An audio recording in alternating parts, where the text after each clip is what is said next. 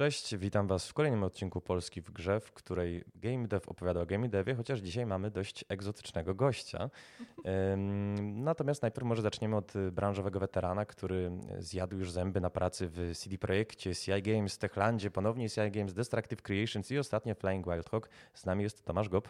E, cześć, dzień dobry. Tak mi nie swoje, że ode mnie zaczyna, ale dobrze, w porządku, dostosuję się. Uważam, że najlepsze trzeba zostawić na koniec. O! Jest z nami redaktorka Wysokich Obcasów, książek, antropolożka mody, pisarka, doktorantka w Instytucie Kultury Boże. Polskiej UW, Karolina Sulej. Bardzo jest mi miło tutaj gościć, bardzo dużo się na pewno od Was nauczę dzisiaj oraz e, opowiem, czym ta egzotyka, którą reprezentuję, jest. I zaczynamy.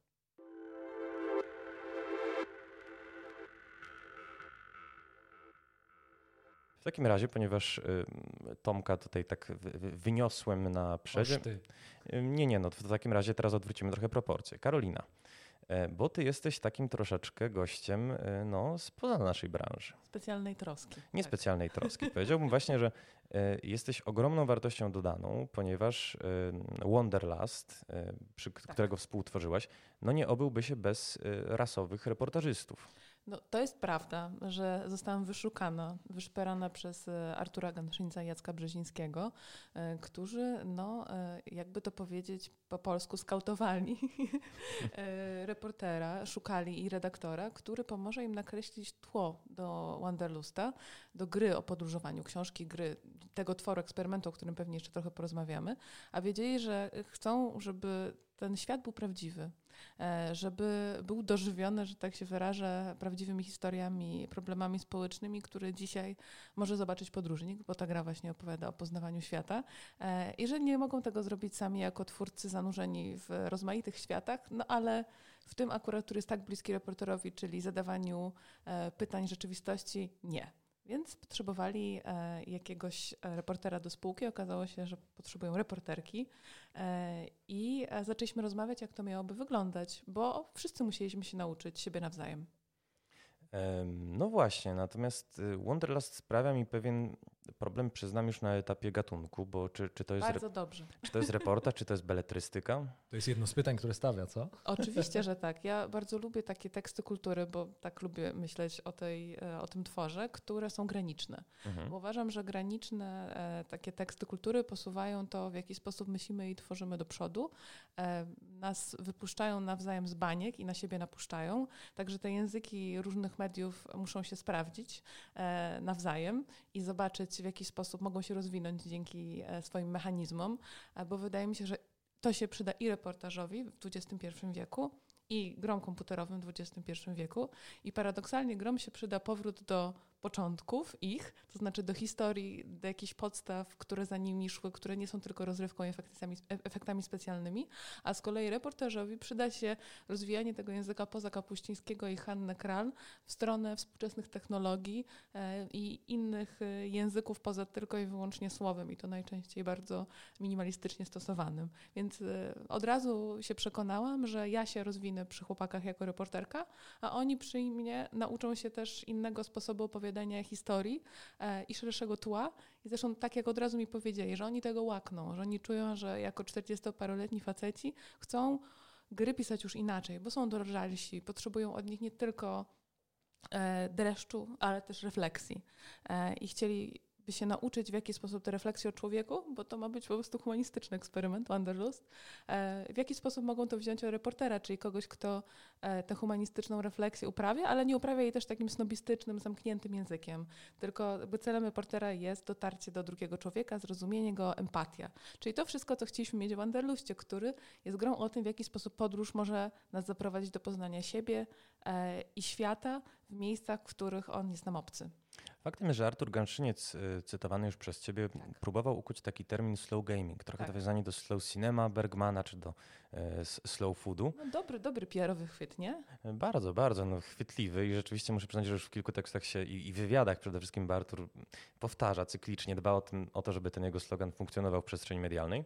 E, natomiast y, reportaż zawsze mi się wydawał, że to jest mimo wszystko taka praca bardzo osobista. Ty tutaj mhm. nie tylko trafiasz do zespołu, który, któremu ty dostarczasz materiału źródłowego i który go tak. redaguje, ale też jesteś no, no jedną z cegiełek, bo ja widziałem całkiem sporo reportaży w kredytach, na których się zespół wzorował. Tam jest i Tochman, i Jabłońska. Tak.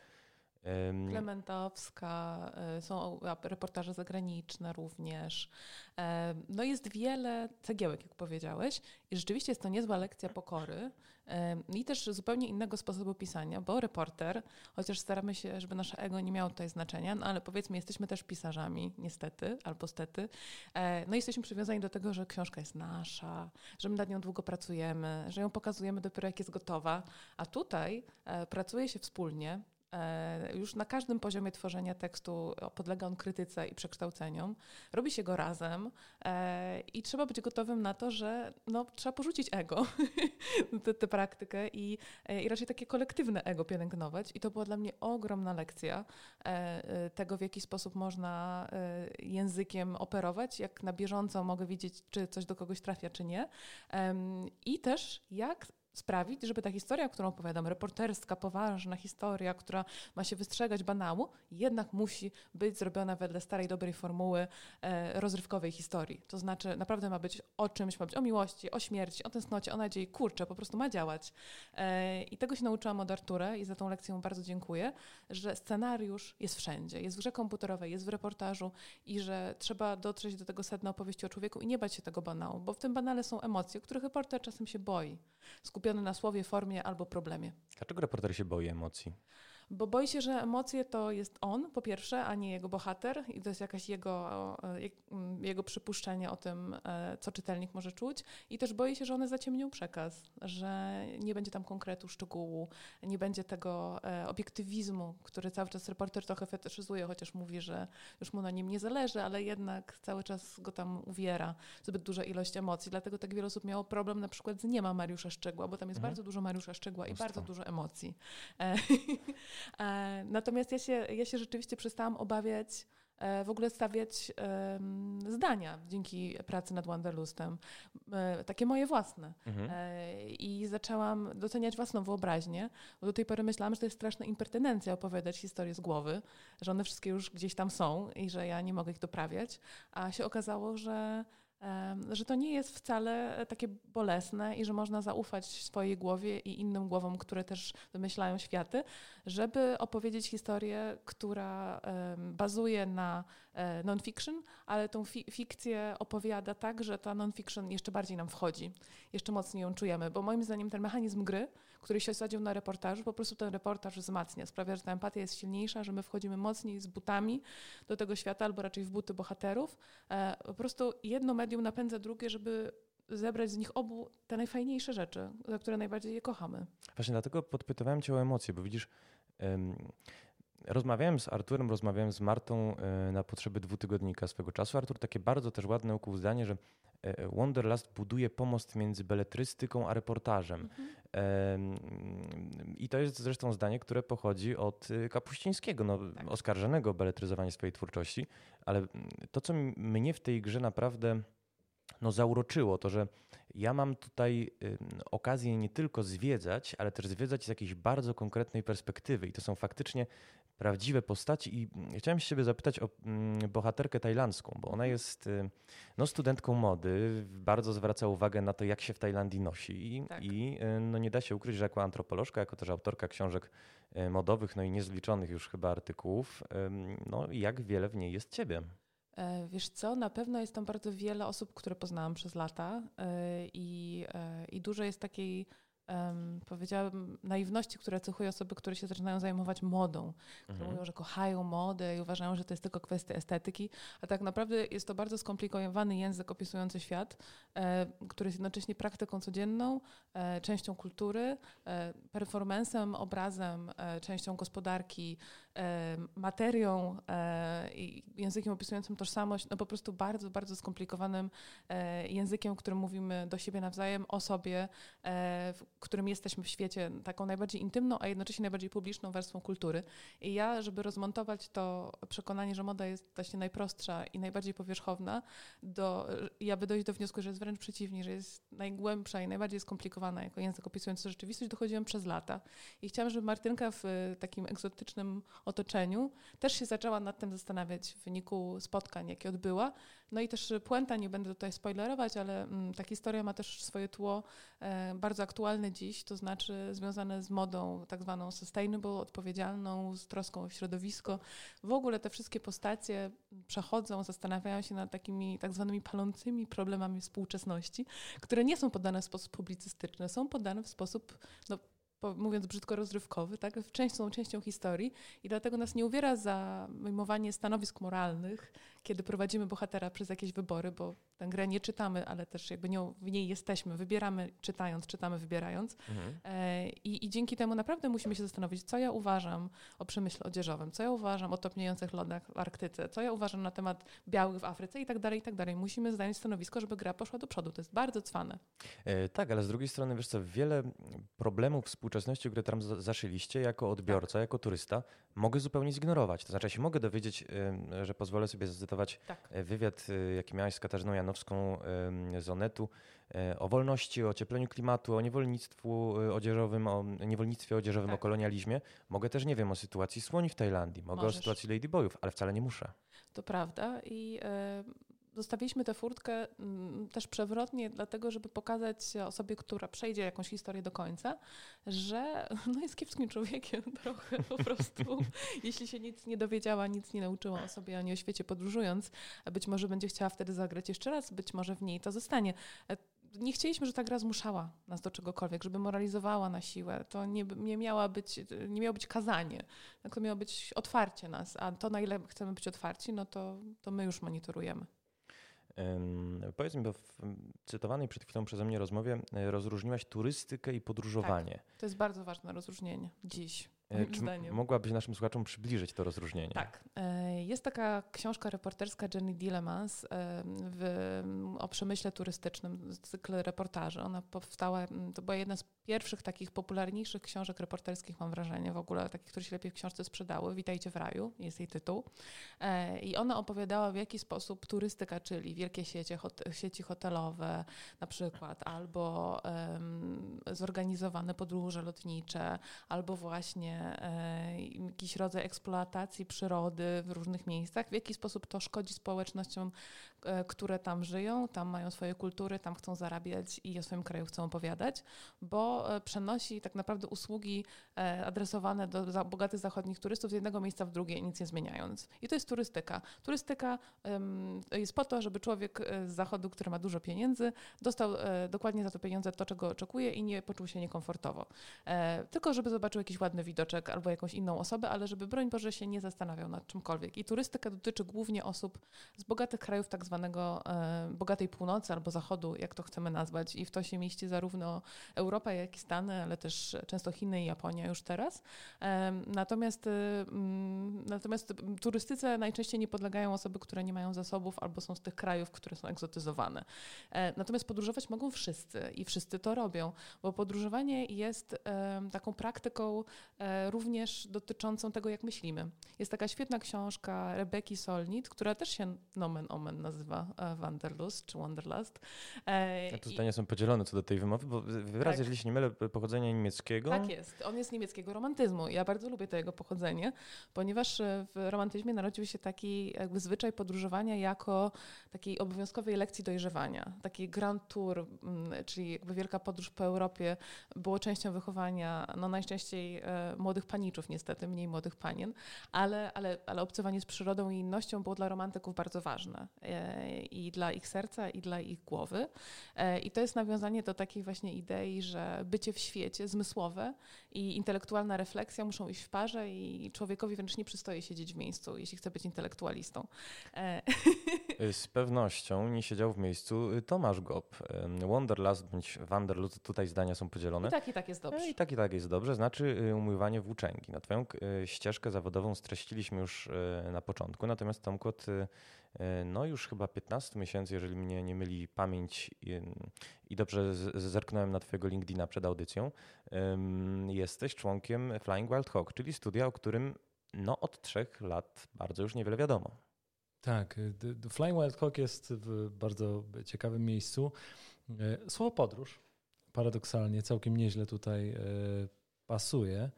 Dlatego że to studio się gigantycznie rozrosło w ciągu ostatnich kilku lat. Przypomnijmy, 100 osób w ciągu trzech lat raptem. Tak. Tak, wasz prezes ostatnio przyznał w rozmowie z WP. Nawet nie wiem, czy nie krócej, ale to mniej więcej tak. No, jeżeli, jeżeli prezes tak mówił, to kim ja jestem, żeby to podważać. I, i faktycznie to, co się działo, jest y, działo, dzieje i będzie dziać, jest y, bardzo ciekawe, bo byty, które nabierają masy w takim tempie, to, to bardzo niebezpieczny proces jest. Jest równie ciekawy, ekscytujący, otwierający nowe możliwości, co i niebezpieczne. I Flying Wild Hog właśnie e, mm, fascynująco odkrywa e, ten cały proces jednocześnie starając się nie depnąć po drodze w jakieś ryzyka związane z tym właśnie, że studio rozrasta się w naprawdę gigantycznym tempie. No właśnie, czy nie tkwi w tym takie oczywiste zagrożenie no, z naszego nawet podwórka? Dwa lata temu raptem mieliśmy e, głośną medialnie sprawę CD Projektu, który, no pamiętasz na pewno kazus Glassdora. E, pojawiły tak. się oskarżenia bardzo często, że on e, urósł za szybko, to znaczy tak szybko puchł w kolejnych pracowników, w kolejne stanowiska, w kolejne projekty, że w pewnym momencie chcąc utrzymać w firmie morale, trzeba było awansować coraz to kolejnych ludzi na coraz to wyższe szczeble i tworzyć w ogóle coraz to kolejne stanowiska pracy. Te stanowiska pracy, jak publicyści krajowi i zagraniczni udowodnili, no zaczynały w pewnym momencie w zasadzie na sobie gdzieś kanibalizować. To znaczy mm multiplikowały się różne funkcje, no i nie wie lewica, co czyli prawica. No w pewnym momencie poskutkowało to ponoć e, produkcyjnym bałaganem. No i jak e, hogi starają, czy hogowie może? Hogowie. Hogowie, nie no to... Hoszki? Hoszki. No to jak, jak hoszki sobie z tym radzicie? E, różnie, znaczy wiesz, bo e, tym roku w kwietniu Flying Wild Hog obchodziło swoje dziesiąte e, urodziny, a od bodaj dwóch lat w firmie są w ogóle producenci. A o producentach nie mówię ze względu na megalomanię, tylko ze względu na to, że mm, to jest stanowisko, które ma u pryncypiów swych za zadanie w, w E, w przesłaniu, w misji tegoż, tej, tejże pracy leży to właśnie, żeby rzeczy uporządkować. A szczególnie w przypadku, gdy się rośnie, to e, jest to, jest to e, bardzo ważne. I to jest też ciekawe, że firma, która przez tyle lat pracowała bez tego rodzaju warstwy, tego, tej, tej otoczki producenckiej, funkcjonowała przez 8 lat powiedzmy, urosła do około tam 100 osób, czy, czy coś takiego, może niecałe. I teraz y, dopiero są w niej y, producenci, to, to, to, jest, to, jest, to jest bardzo ciekawa sytuacja, bo w większości firm od zawsze jakieś, jacyś tam ludzie jakaś warstwa organizacyjna była. Na przykład Flying Wild Hawk nie tylko producenci, ale dział HR na przykład, albo tam e, administracja. To są wszystko stosunkowo, bo nie, nie, mhm. od wczoraj, a stosunkowo nowe byty. E, dlatego też to jest, mm, to jest trochę tak jakby Hmm. ten film Incepcja na przykład mi się przypomina, gdzie ludzie mają te 30 lat, a czują się jakby ich mieli 300, nie? Generalnie. Wielu ludzi jest bardzo doświadczonych w robieniu gier, a odkrywają coś, co się wielu ludziom wydaje e, oczywiste. To jest taki dysonans trochę e, poznawczy. I w każdym razie wydaje mi się, e, i to jest dla mnie też bardzo fajne doświadczenie, bo ja nie tylko w niejednej firmie już miałem okazję, szczęście, radość i przywilej pracować jednocześnie byłem zarówno częścią naprawdę sporych projektów, jak i tych trochę mniejszych w Gliwicach. Spędziłem rok pracując. Ale bardzo dobrych, jeżeli mogę dodać. Bardzo dziękuję. Natomiast do czego zmierzam, to mm, to jest znowu coś zupełnie innego. Bardzo fajne to jest. E, ta podróż też jest moja w jakimś sensie. Proszę, nawet z tego nie zdawałem sprawy. To jest bardzo ciekawe. Dziękuję Ci za to. I e, i z Flying Wild Hog jest podobnie. To są zmiany, które e, firma przechodzi, one się wydają być, każdy gdzieś kiedyś rozrastał się, robił to, było, ale, ale Flying Wild Hog jakby e, dożył wieku takiego naprawdę dojrzałego, e, nie mając pewnych takich rzeczy, które wydawałyby się, wydawałyby się rudymentarne w strukturze, a, a jednak sobie dał radę, jednak istnieje do dziś. No, no dodatkowo jeszcze dochodzi cała kwestia tego, czym się w tej chwili Flying Wild Hog zajmuje, to, to też jest bardzo, bardzo specyficzna ale dobra, to nie chcę za dużo. Na, dobrze, dobrze. Tomku, w takim razie pięć bułek. Bardzo w takim razie żałuję, że tym razem się w język y, ugryzłeś, bo bardzo nie, chciałbym o projektach... Nie, ugryzłem. Nie, nie, ja bardzo chętnie, tylko wiesz... No. Natomiast wiesz co, y, powiedziałeś, że immanentną cechą, rolą producenta jest to, że on powinien porządkować. No i y, chciałbym, żebyśmy pewne rzeczy uporządkowali, bo przyznam szczerze, że e, nie przypominam sobie takiej sytuacji w historii naszej branży, w której wkraczałby i wykupywał firmę fundusz inwestycyjny. W dodatku e, no, założony przez weterana, twórcę Enemy Territory. E, I powiedz mi, e, jak w ogóle wygląda ta współpraca? Na ile specyfika w ogóle współpracy z funduszem inwestycyjnym determinuje Wasze działania i co się w ogóle zmieniło? Bo to w ogóle była y, sytuacja, w której mieliśmy ponad dwa lata ciszy od premiery Shadow, Shadow Warriora II e, i nagle w marcu gruchnęła wiadomość, że A. zakładacie filię w Rzeszowie, B. no zmienia się w ogóle struktura organizacyjna firmy.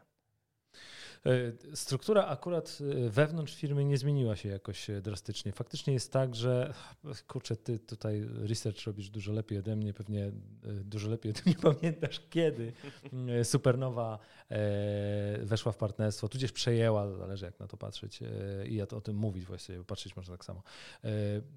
Flying Wild Hog i mm, Supernowa jest firmą, tak jak już wspomniałeś, założona przez człowieka, który kilka dekad w branży e, spędził, zarobił gigantyczne pieniądze, w związku z czym widział tę drogę, którą trzeba przejść, żeby ten efekt na końcu e, zdobyć. Biznesowy oczywiście w największym skrócie.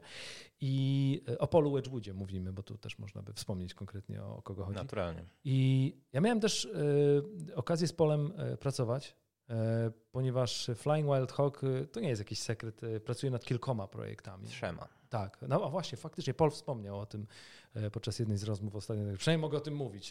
No, dziękuję Ci, tak, pomagasz mi. Możesz, ale możesz też uściślić, bo szef nie wspomniał, jakie to projekty. Tak, projekt pierwszy, projekt drugi, projekt trzeci. Czyli nie, no, akurat bardzo bym no chciał. No niestety, ale... wygę mam za mikrofonem, który no, nie, nie piśnie. E, I nie, no powiedziałem przecież. No i słuchaj, e, Paul jest człowiekiem bardzo doświadczonym.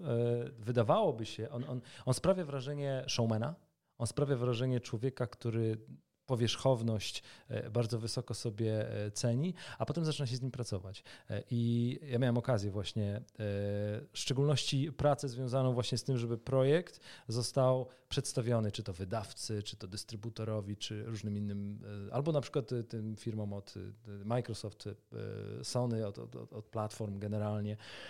I on świetnie łączy właśnie to, jak ten show zrobić i, i, i jak, jak, jak, jak, robić rzeczy spektakularnie, jak robić wrażenie w największym skrócie, z tym, po co to robić, jak to robić profesjonalnie. To nie chodzi o to, żeby się dobrze bawić, broń Boże, tylko chodzi o to, żeby osiągnąć pewien cel. I miałem okazję i szczęście przebyć właśnie tę drogę, kiedy Flying Wild Hog przez ostatnie to półtora roku projekty, które robi, mm, przedstawiało różnym potencjalnym partnerom biznesowym i e, wielu z tych partnerów już w tej chwili e, jest naszymi, że tak powiem, partnerami formalnie, w związku z czym e, to jest, to jest świetne, bo widziałem od pomysłu do przemysłu, widziałem zarówno pomysł, jak to zrobić i udało się tę, tę, tę, tę drogę przebyć. To jest niesamowite, bo to się może wydawać jak, nie wiem, ktoś robi grę e, z kolegami e, i rozmawia z panami od biznesu i chce się jak najlepiej e, zaprezentować, ale to jest, to jest skala, którą można jakoś tak ogarnąć. A gdy mówi się na przykład o dziesiątkach milionów dolarów, to człowiek zupełnie inaczej na to patrzył, bo to jest, to jest gra, która powstaje lub będzie powstała przez kilka lat, która na przykład 100 osób angażuje i która kosztuje właśnie, nie wiem, na przykład naście milionów dolarów albo jeszcze więcej. E, niesamowite wrażenie jest, gdy człowiek widzi, że można w zasadzie podobne rzeczy osiągnąć, e, tylko to, to troszeczkę, troszeczkę trzeba na to patrzeć, że to jest trochę to samo, tylko tak bardzo profesjonalnie spróbujmy to zrobić i patrz, zadziałało. Szok. E, a powiedz mi, bo wspomniałeś, że teraz pojawiają się różne napięcia w związku z tym, że firma się rozrasta. Ale ciekawi mnie, w jakiej kondycji ten skuteczny gwiazdor roka firmę zastał. On przyznał w wywiadzie dla Bolesława Breczki, że byliście wy w ogóle jako Flying Wild Hawk gwiazdami polskiego game devu, ale to była gwiazda, która za chwilę mogła umrzeć. Ach, on też e, stąd powiedział, dlaczego nazwa Supernowa. Dlaczego nazwa Supernowa, tak. E, w każdym razie Flying Wild Hog, e, mm, no Flying Wild Hog w sytuacji, gdy z Supernową partnerstwo i współpraca była zawiązywana, od jakiegoś czasu nie miało gry, którą by skończyło. By, by, były projekty, nad którymi Hogi pracowały, albo które chcieli robić i to były różne, niektóre nie wyszły z tej fazy tej konceptu, niektóre były już trochę bardziej zaawansowane. Normalna ale... praktyka. Dokładnie. Natomiast mm, to na pewno jest duży element, który w zespole może tę frustrację wzbudzać, nasilać i potęgować. I e, w efekcie wydaje mi się, że ta współpraca właśnie z Supernową e, w bardzo dużej mierze mm, konkretnie tę rzecz, jak się brzydko po polsku mówi, zaadresowała, nie? ale ona, ona, ona właśnie e, dokładnie jak, jak, jak żądło centralnie trafiła właśnie w to, żeby e, to rozwiązać i wszystkie napięcia się, wiesz, no to nie wszystkie, no to, wiesz, no, ciągle są ludzie, którzy na święta się nie zaproszą, ale gry razem robić będą, nie?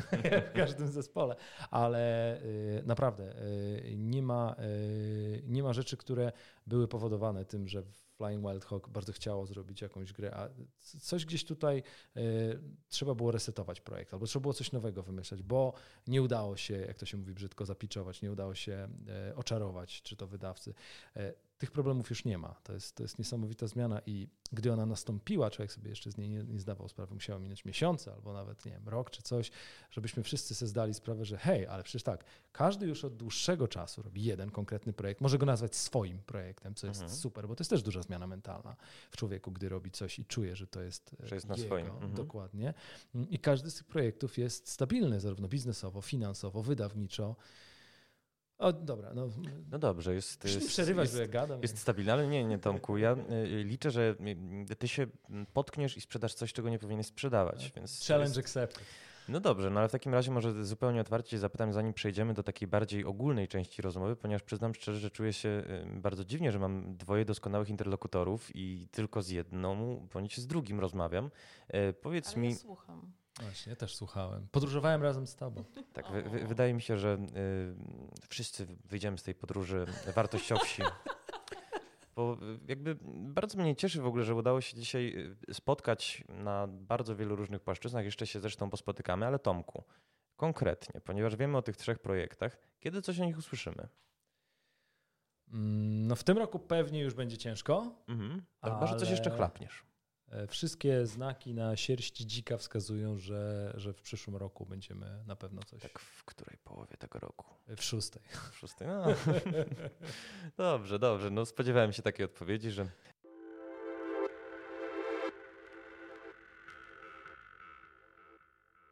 e, Cóż zrobić? Dobrze, słuchajcie, bo yy, chciałem z Wami porozmawiać dzisiaj, ponieważ yy, no, zapros- yy, jesteście przedstawicielami dwóch trochę różnych światów, którzy gdzieś tam się spotkali, no bo mimo wszystko, e, no Karolina, jesteś już, jesteś już devem de facto.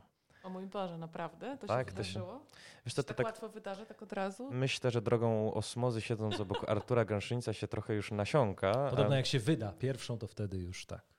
E, tak, natomiast twój prezes e, powiedział takie bardzo ładne zdanie o tym, co ceni w Polakach.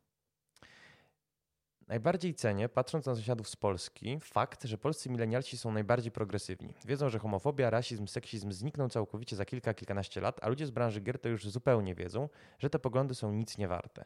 No i chciałem dzisiaj z wami porozmawiać troszeczkę o polskim w ogóle odbiorcy kultury, nie tylko gier. Ja tylko sprostuję, Paul Wedge jest prezesem Supernowej, Flying Wild Hawk ciągle ma swojego tak, prezesa. Tak, tak, zgadza się, zgadza się. Dobrze, może rzeczywiście powinniśmy poczynić takie e, rozróżnienie, ale chciałbym z wami porozmawiać o tym, jaki jest polski odbiorca kultury i jaki jest też odbiorca e, kultury na świecie. No bo siłą rzeczy mam, ze mam przy sobie podróżniczkę, e, reportażystkę i mam przy sobie człowieka, który e, no, w niejedne już targi zjeździł, w niejednym kraju był, z niejednym graczem i dziennikarzem rozmaitych proweniencji rozmawiał. Także zacznijmy może w takim razie od tego naszego krajowego gracza, czytelnika, czy szerzej po prostu odbiorcy kultury. Chcesz zacząć, czy, czy ja mam zacząć? ja to się zawiesiłam na fakcie, że jeszcze nie wpisałam sobie deva do CV. Muszę to koniecznie zrobić, jak skończymy tę rozmowę w takim razie.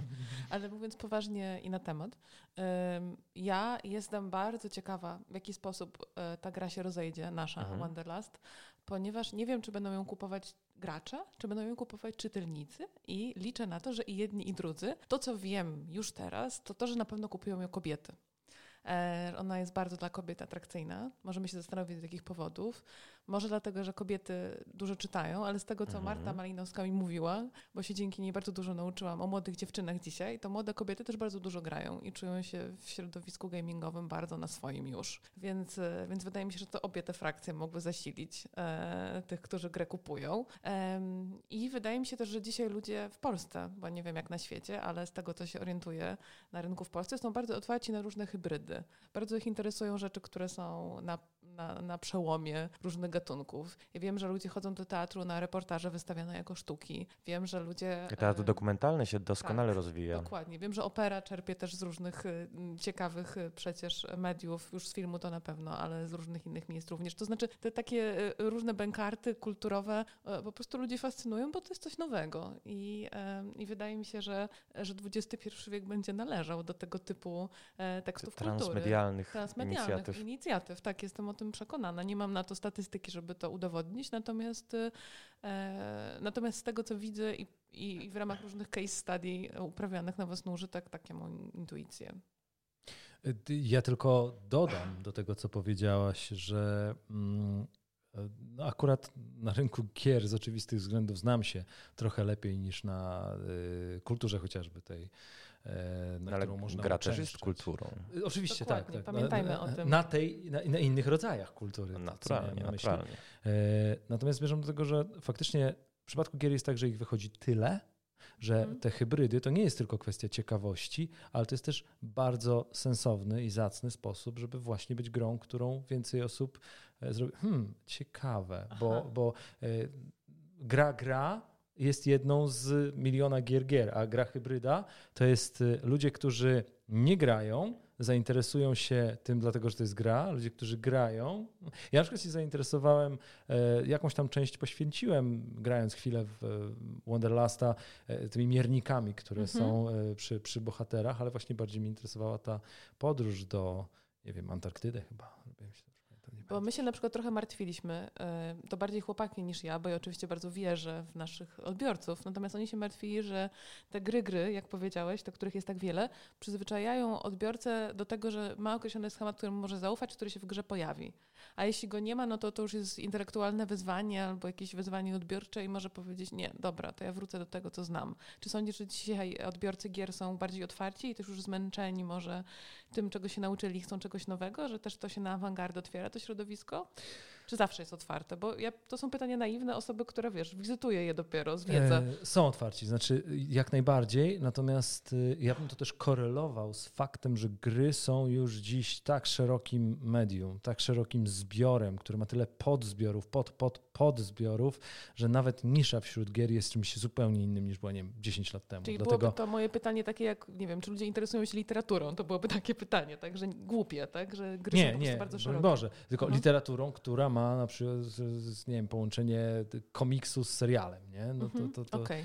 Fani serialów zainteresują się tym, co w nim jest komiksowego, a fani komiksów tym, co serialowego. Dopowiedzmy zresztą, że w Polsce teraz powstaje kolejna hybryda, ma na myśli Liberated, która chce połączyć z kolei mm, estetykę, może, może powiem szerzej, język komiksu e, z mechanizmami gry wideo, ale no właśnie, mi się wydaje, że gracz jest chyba bardzo otwartym odbiorcą mediów, bo on jest przyzwyczajony, e, jasne, że do pewnych schematów, ale też e, jest otwarty na to, że nie wiem, grając może też korzystać z jakiejś aplikacji komórkowej.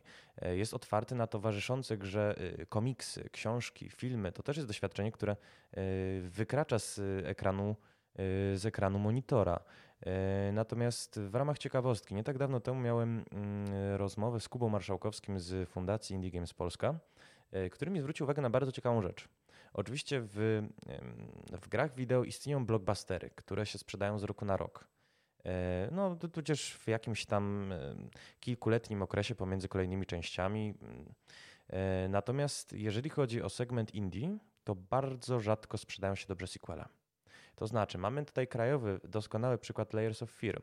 To jest, y, dopowiem może, gra od krakowskiego Bluebird Team, która powstała na kanwie takiego nieudanego projektu Hideo Kojimy i reżyser serii Metal Gear Solid i Guillermo del Toro, którego wierzę, że przedstawiać nie, nie trzeba. No, Oscarowy kształt Nawet wody ja chociażby. no właśnie, oni mieli bardzo fajny pomysł, jeżeli chodzi o technikę straszenia. To znaczy, gra z racji tego, że jest medium interaktywnym, pozwala nam e, działać również na takim bardzo podstawowym poziomie, to znaczy my obieramy kierunek, sposób chodzenia, kąt patrzenia i tak dalej. Co by jednak było, gdyby ta przestrzeń, która znajduje się w domyśle, ja na przykład wiem, że teraz siedząc w studiu, wy jesteście przede mną, za mną jest y, nasza tutaj czerwona ściana, bardzo charakterystyczna. Natomiast w Layers of Fear, jeżeli się obrócisz, y, może się okazać, że tej ściany wcale tam nie ma. Co więcej, jeżeli się obrócisz z powrotem, może się okazać, że, y, to znaczy mnie by się mogło okazać, że nie mam mm, tutaj was przed sobą, moich odbiorców, moich współdyskutantów. Natomiast druga część, no w troszkę innej estetyce utrzymana, bo zabierał nas na taki e, transatlantyk z czasów e, złotej ery Hollywoodu. E, mimo niezłej obsady i mimo no, w zasadzie sporych nakładów na promocję, sprzedała się w raptem, jeżeli mnie nie myli pamięć, dane ze Steam Spy'a, 14 tysiącach egzemplarzy. No, rozumiecie, że różnica pomiędzy 5 milionami a 14 tysiącami jest, jest spora. No i też mnie właśnie zastanawia, czy Wonderlust to nie jest taki trochę projekt jednorazowy przez to. Myślę, że może być, natomiast nie sądzę, żeby eksperymentowanie było jednorazowym pomysłem Different Tales.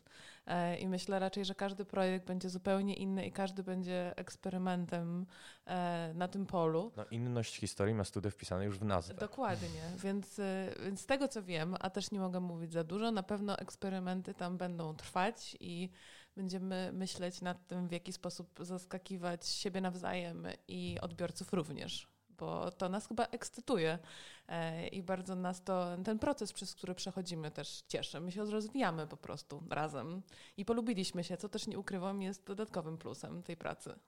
E, ja tylko jeśli można, bo e, co prawda tych wieści z wewnątrz nie znam oczywiście, natomiast ponieważ miałem okazję pracować zarówno z Arturem, jak i z Jackiem, to ja wiem, że ci ludzie w życiu nie polubią smaku własnego ogona. Jestem pewien, że oni nigdy by tego nie zrobili. Bardzo piękne zdanie, chyba sobie mhm, wyciągnę do lidu. E, no ale właśnie, bo mówimy w takim razie, że polski odbiorca jest otwarty na eksperymenty, ale jak jest na przykład odbiorcą e, azjatyckim, czy nawet powiem szerzej, e, węziej, chińskim. I dlaczego mówię o odbiorcy chińskim? No, widzę, że Karolina wskazuje na Tomka. Ja nie, nie, ale wiesz chińskim wiele Karolina, z Arturem, z Arturem jak rozmawiałem, on mi powiedział, że bardzo brzydka kalka językowa estymuje. No, no wybacz, mimo wszystko muszę się od czasu do czasu posługiwać tym socjolektem graczy, żeby nie wypaść z obiegu, e, że około 40% sprzedaży będzie pochodziło właśnie z Chin. I Wonderlust też tam był silnie promowany. E, I to nie mimo, są... że to jest tylko po angielsku gra, tak? Ciekawe. E, tak, natomiast no nie da się też ukryć, że według agencji Nico Partners 312,4 miliona obywateli Chin korzysta z PC-ów i to jest już prawie w tym momencie tyle, co liczba obywateli USA. Także mm. tego rynku nie można lekceważyć. E, ale ostatnimi czasy pojawiają się w popkulturze przede wszystkim no, oczywiste napięcia. Na pewno mhm. słyszeliście o e, no, w zasadzie rękawicy, jaką Trey Parker i Matt Stone rzucili za sprawą odcinka South Park. No, z, oczywiście reżim natychmiast ją odrzucił. natomiast y, być może słyszeliście też o sytuacji wokół NBA, które też, e, też nie może otwarcie manifestować poparcia dla Hongkongu. No i przede wszystkim to jest naszego poletka sytuacja, może wyjaśnię Karolinie. E, podczas turniejów e, Hearthstone Grandmasters, to jest taka bardzo popularna karcianka, która no, liczy sobie już 100, 100 milionów przepraszam, graczy. Bardzo popularna na rynku azjatyckim swoją drogą, w którym, tak. na którym to 400... Gra jest amerykańska. Gra jest amerykańska, ale na, w Chinach 460 milionów ludzi gra online, 90% za pomocą smartfonów. Hearthstone to jest tam bardzo potężny gracz. No i mhm. siłą rzeczy podczas y, tego turnieju jeden z graczy y, zamanifestował, zresztą Hongkończyk, Hongkong, no wpakowałeś. Wpakowałem kończyk, się. Kończyk. Mieszkaniec Hongkongu zamanifestował e, swoje poparcie dla protestów, które no już się tam wiele, wiele miesięcy toczą. E, już nie dotyczą ustawy ekstradycyjnej, bo ona jest, już, już spadła ze stolika, no ale uwolnienia więźniów e, politycznych i zagwarantowania przede wszystkim swobód um, obywatelskich oraz wymiany szefowej autonomii. Wracając jednak, bo troszkę się w dygresję widzę, zagrzebałem, zamanifestował, został zbanowany. E, prowadzący, którzy dopuścili go do e, takiego aktu, również zostali wyrzuceni. Później te, ten wymiar kary złagodzono. Natomiast no, nie da się ukryć, że istnieje potężne napięcie jeżeli chodzi o Zachód i Chiny, które przekłada się no, również na, na nasze media. Żeby nie szukać daleko, nie tak dawno temu Mateusz Wcześniak z Movie Games zapowiadając The Beast Inside stwierdził, że, bo to jest horror, Chińczycy uwielbiają horrory. Natomiast y, no, miał obawy, czy nie trzeba będzie wyciąć y, tam więcej niż 30% y, zawartości z tej gry, ażeby ona w ogóle mogła na tamtejszy rynek zbytu trafić. No i pytanie, czym te napięcia zaowocują? Chiny są rzeczywiście bardzo ciekawym mocarstwem w tym momencie, które łączy kapitalizm z zupełnie czymś innym, innym systemem i e, widać to. Mm, Widać to w tym, w jaki sposób oni traktują konsumpcję, w ogóle jak mhm. są zachłanni i E, i nienasyceni i mają ku temu środki. Co więcej, my też o Chinach w Wanderluście trochę piszemy w kontekście Afryki i ich e, ambicji kolonialnych. No i generalnie na pewno jest to kraj, który trzeba zrozumieć. Tak? I, i myślę, że każdy twórca kultury się powinien nim zainteresować. Ja na przykład teraz się bardzo zainteresowałam, o czym jest ta gra, która jest tak strasznie popularna w Chinach. Ta karciana, co mówiłeś przed chwilą. Hearthstone. Mhm. Tak, więc muszę to koniecznie sprawdzić, bo...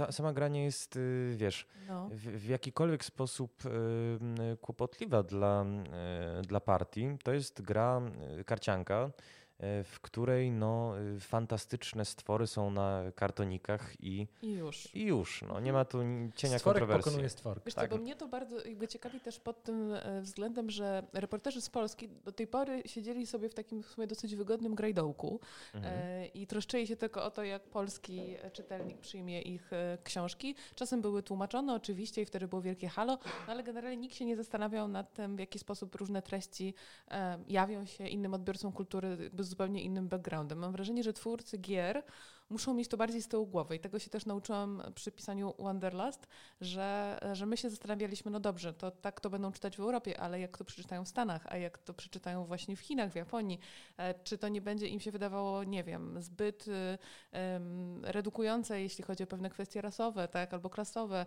e, czy my możemy je rozszerzać, ale czy mamy do tego prawo, będąc tu z taką wiedzą, z jaką jesteśmy, więc czy powinniśmy ją zdobywać na siłę, ale od kogo i tak dalej, i tak dalej. Mnóstwo tych pytań związanych z relatywizmem kulturowym e, i też y, takich marketingowych nam się pojawiło. I e, no to jest oczywiście arcyciekawe, jakie powinno się rozwiązywać, z jaką autentycznością występować i czy jest coś takiego jak uniwersalny przekaz, e, czy należy skupiać się na jakimś rynku, ale to przecież jest nieuczciwe, bo powinien być priorytet opowiadania historii, no więc to wszystko jest... Ale wiesz co, akurat y, Piotrek no. Gnyb z Walkabout mi tak. opowiadał bardzo ciekawą anegdotkę odnośnie waszego udziału w Tokyo Game Show. Aha. To znaczy przywieźliście tam zupełnie inne fragmenty rozgrywki niż niż na targi y, w Stanach czy na targi europejskie, bo no, no, no właśnie, o ile Tajlandia dla Chińczyka, tak. przepraszam, dla Japończyka jest no, w zasadzie taką przestrzenią dość dobrze znaną, to już Warszawa czy Barcelona są bardzo egzotyczne. Oczywiście, tak jest. No ale Tomek, właśnie, bo ty jesteś osobą, która no, na niejednych targach już bywała i powiedz mi, czym się w ogóle odbiorcy amerykańscy od europejskich różnią i azjatyckich? To na pewno się na przestrzeni lat musiało e, zmieniać, ale mm, ja pamiętam, e, gdy po raz pierwszy lub kilka tych pierwszych razów miałem okazję e, zarówno rozmawiać z albo graczami, albo mediami, czy to w Polsce, w Europie też i w Stanach, i nie wiem, te 10 lat temu na przykład, mhm. te różnice były ogromne. E, miałem, miałem wrażenie, że e, polscy odbiorcy, nie, nie polscy, bo to by był niesprawiedliwy, europejscy e, różnili się, różnili się tym, że dla nich rozmawianie z twórcami gier było okazją do przyczepienia się. Było bardzo ciekawe.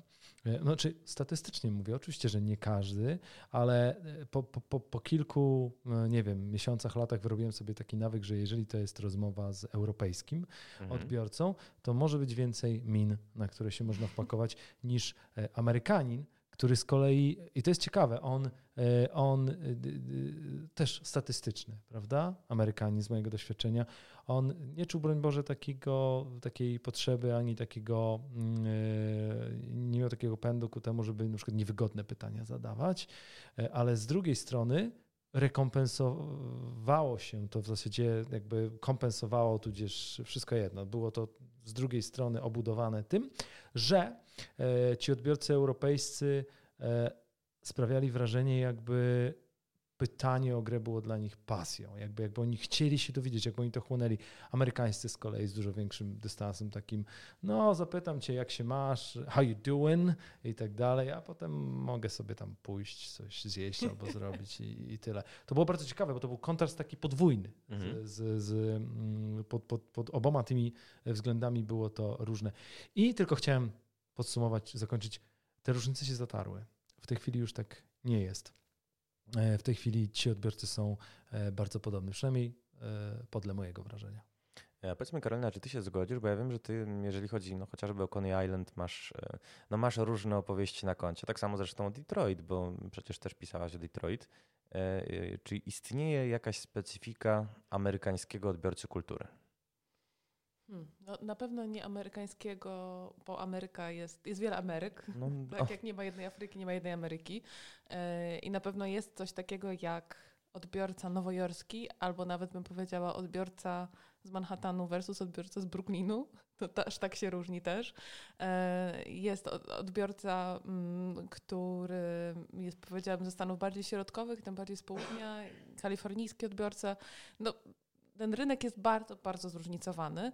Natomiast no, chociażby Coney Island, o którym pisałam, jest przykładem na to, jak Amerykanie mogą nie chcieć swojej własnej popkultury mhm. E, czy własnego folkloru, ponieważ Coney Island, czyli miejsce, gdzie się tworzyła amerykańska popkultura od końca XIX wieku, takie miejsce, gdzie powstawały pierwsze wesołe miasteczka, kraina rozrywki taka rozrastająca się do dziś, e, no budzi takie zażenowanie w takich Amery e, Amerykanach, którzy kochają sztukę wysoką i momę i oni często nawet nie wiedzą, co mają i, i ten dla nich ten wielki kanion popkultury kultury, taki skarb narodowy jest nieznany. No, dość powiedzieć, że reportaż o Coney Island, który napisałam, jest pierwszym reportażem, książką reportażową, pierwszą o tym miejscu. Naprawdę? Było kilka książek historycznych wcześniej, takich, takich napisanych przez osoby, które tam jakby studiowały to miejsce, tak jakby u nas napisać, nie wiem, historię Wrocławia czy Warszawy, tak ulica po ulicy, ale takiej rasowej i reporterskiej historii nie było. Więc trochę najciemniej jest pod latarnią e, chyba. E, więc wydaje mi się, że, że, że ten odbiorca amerykański chociaż jest e, rzeczywiście bardzo otwarty na popkulturę, to jest w ogóle ważne, i na rozrywkę, i nie uważa rozrywki za coś, co mu uwłacza, e, co akurat w przypadku odbiorcy polskiego czasem się jeszcze zdarza, bo ja na przykład jako reporterka musiałam się mierzyć z takimi pytaniami, no dobrze, ale dlaczego jak jesteś reporterką, to zajmujesz się takimi tematami jak moda albo kultura? Przecież reportaż pisze się o poważniejszych sprawach niż takie, takie dziedziny życia. No więc ja muszę tłumaczyć, że jako antropolog to y, od, zrozumiałam, od y, po, początku rozumiałam, że nie ma czegoś takiego jak niepoważna dziedzina działalności człowieka i, i że generalnie zabawa oraz y, kostium czy też rola to są rzeczy, które wszyscy na co dzień robią i by było dobrze je zrozumieć, a reporter powinien się zajmować rozumieniem drugiego człowieka. Więc takie oczywiste rzeczywistości musiałam wyjaśniać, natomiast w Ameryce nie musiałam się z tego tłumaczyć i odbiorca amerykański jest też bardzo otwarty na nowinki wszelkiego rodzaju mhm. e, i jest w stanie też zapłacić za to, jeśli mu się podoba. W ogóle nie ma takiego grymaszenia, że nie. E, I e, jeśli coś kosztuje określone pieniądze, no to to nawet dobrze, że tyle kosztuje, bo to widocznie jest tyle warte. E, nie ma szukania właśnie e, okazji i, e, i jakiegoś na siłę szukania taniości. To fakt. Natomiast jest ogromna konkurencja na tym rynku również. Wszyscy się usiłują prześcignąć i, i trzeba naprawdę się nieźle napracować, żeby z czymś oryginalnym tam zaistnieć. I trzeba mieć też do tego, tak jak w Polsce i tak jak wszędzie, trochę znajomości i trochę szczęścia. Więc takie są moje wrażenia z tego rynku. Zobaczymy, jak będzie, bo w przyszłym roku mam nadzieję się ukaże tłumaczenie Coney Island w Ameryce. No i zobaczymy, co to się wtedy wydarzy. E, natomiast, e, natomiast no, e, jeśli chodzi o, o, też jeszcze rynek polski, może dopowiem, to, to mam wrażenie, że my tutaj w Polsce bardzo lubimy rozmawiać o kulturze i krytykować jej różne teksty, natomiast rzadziej dajemy pieniądze na nią, niestety, rzadziej płacimy. No właśnie to jest chyba trochę problem też na naszym poletku szczególnie wyczuwalny. Mam na myśli fakt, że Polska jest w czołówce zawsze, jeżeli chodzi o korzystanie z gier free to play, ale w ogonie, jeżeli chodzi o płacenie. No bo no chociażby w, w Chińczycy, o których dzisiaj e, wspomnieliśmy, też wam rzuciłem taką e, daną, że 420 e, tam jest milionów, 460, przepraszam, milionów ludzi, którzy grają na grają online, z czego 90% na komórkach i masa gra w produkcji free to play. Natomiast oni kulturowo z racji tego, że no, nigdy nie mieli złudzeń co do nie wiem, tego, że gra, w której grają, to znaczy taka gra społeczna jest uczciwa, nigdy nie mieli problemu z tym, żeby płacić za dodatkową szansę na zwycięstwo. Natomiast no my z tym problem, wydaje mi się, i tak pokazują wszystkie statystyki, mamy. Tak, jesteśmy bardzo wokalni też, jeśli chodzi o ten problem, który mamy. To jest w ogóle ciekawe, czy gdybyśmy byli świadomi tego, jak dla jak wielu ludzi nie jest to w ogóle problem, to czy dalej krzyczylibyśmy o tym, że ten problem jest taki ważny, a nie na przykład, o czym pewnie warto było rozmawiać, czy to naprawdę jest problem. Bo dla mnie, nie wiem, lootboxy, czy tam wszelkiego mhm. innego rodzaju mechaniki, które są tak kontrowersyjne, e, mm, nie są w ogóle kontrowersyjne. I faktycznie z Chińczykami jest tak, że oni chyba bardzo, bardzo lubią powtarzać rzeczy podobne wiele razy. Jeżeli raz na tysiąc razy może się okazać, że coś ciekawego się wydarzy i za tysiąc pierwszym sobie kupią troszeczkę większą szansę. Wydaje mi się, że to jest, to, to jest też ciekawe. A słuchajcie, z czego to wynika? Bo mm, pozwolę sobie może taką tezę postawić, że yy, czy, czy, nie jest trochę tak, że z racji tego, że u nas e, uregulowania e, odnośnie do piractwa gier pojawiły się dopiero w 1994 za sprawą noweliz nowelizacji ustawy, Wcześniej funkcjonowały giełdy i nie mówię tylko o tej słynnej giełdzie na Grzybowskiej, no ale w zasadzie w każdym większym mieście i, i miejscowości. Czy nie jest trochę tak, że my jako odbiorcy wciąż dźwigamy gdzieś ten garb początku lat 90., tej wolnej Amerykanki e, i nie jesteśmy przyzwyczajeni do tego, że za produkt, który nawet kochamy, e, trzeba zapłacić. E, Polacy uwielbiają ciężko pracować. Nie zawsze to jest dobrze, bo czasem ta praca to jest kombinowanie, to jest takie mhm. napracowanie się, żeby było lżej. Absurdalne to jest, ale to jest dokładnie to. Jest, to, jest dokładnie to. I, i wydaje mi się, że e, Polak widząc coś, co, nie wiem, telefon, który kosztuje 2000 zł, ma wrażenie, że on by sobie e, sam taki telefon zrobił za 300. E, I tu z kolei, ponieważ zestawiliśmy to już tak na szybko z kulturą chińską, miałem okazję kiedyś rozmawiać z twórcą free to play, Chińczykiem właśnie. I on mm, zaznaczył jedną ważną rzecz, która tam zdaje się odgrywa znaczącą rolę, to znaczy poczucie, cała kultura, cała historia Chin, cały ustrój Chin e, wykształcił w nich coś takiego poczucie, e, wspólnota, nie wiem czy to jest dobre słowo, struktura, poczucie przynależności do wielkiego jakiegoś, nawet reżimu można mhm. powiedzieć. I oni chyba free to play, w których naraz tysiąc ludzi gra, każdy idzie od zagrody do lasu, żeby ściąć drzewo i wraca. Oni w ten sposób czują się, e, czują, że, że, że, ta gra trochę bardziej, e, trochę bardziej przypomina ich życie. Albo życie, które chcieliby mieć, ułożone e, i może my na przykład byśmy chcieli mieć życie, gdzie jesteśmy superbohaterem, który zabija tysiąc potworów. Na pewno. A oni chyba mhm. chcieli czego innego i już.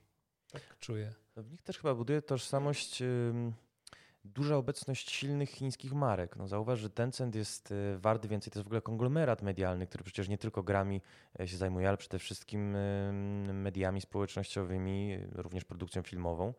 E, natomiast no, kiedy my korzystamy z naszych y, Samsungów, iPhone'ów i LG, no to oni mają swoje y, Vivo, Oppo i Xiaomi. E, I chciałem się Was zapytać, czy nie macie wrażenia, że bo troszeczkę sobie podróżujemy chaotycznie, ale mimo wszystko cały czas dreptamy w tej Polsce. E, czy polscy autorzy, również autorzy gier, e, są dobrze e, postrzegani? Czy marka polski game dev, czy gra Made in Poland, czy książka Made in Poland to jest faktycznie dla naszych odbiorców no, rekomendacja? No na pewno książkom się polepszyło dzięki, dzięki Oldze Tokarczuk ostatnio. Oj, ostatnio, tak.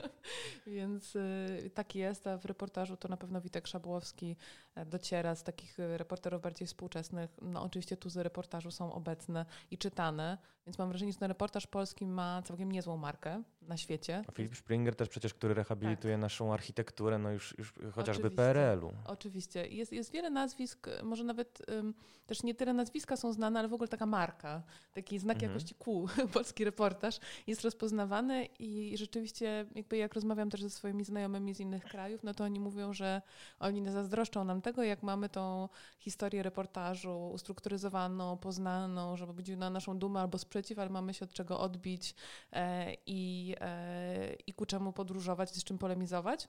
Więc tutaj wydaje mi się, że jesteśmy dosyć dobrze wypromowani.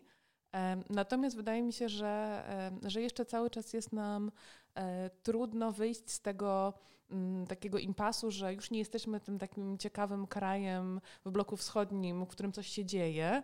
Białe Cieka niedźwiedzie. Dokładnie, białe niedźwiedzie, ale też jeszcze nie jesteśmy na tyle tak ugruntowani i silni jako marka e, demokratyczna Polska dobrobytu, żeby móc sobie wypracować to zaistnienie pośród innych krajów tak zwanych normalnych i trochę nie wiemy, jak się tutaj ustawić. Mhm. Konkurencja już jest, ale jeszcze nie reagują dokładnie. na tę konkurencję klienci tak jak w Stanach, o których tak jest, wspominałeś. Tak jest, tak, tak jest, tak. dokładnie. Myślę, że ta e, transformacja cały czas jest naszym bagażem, to co powiedziałeś na początku.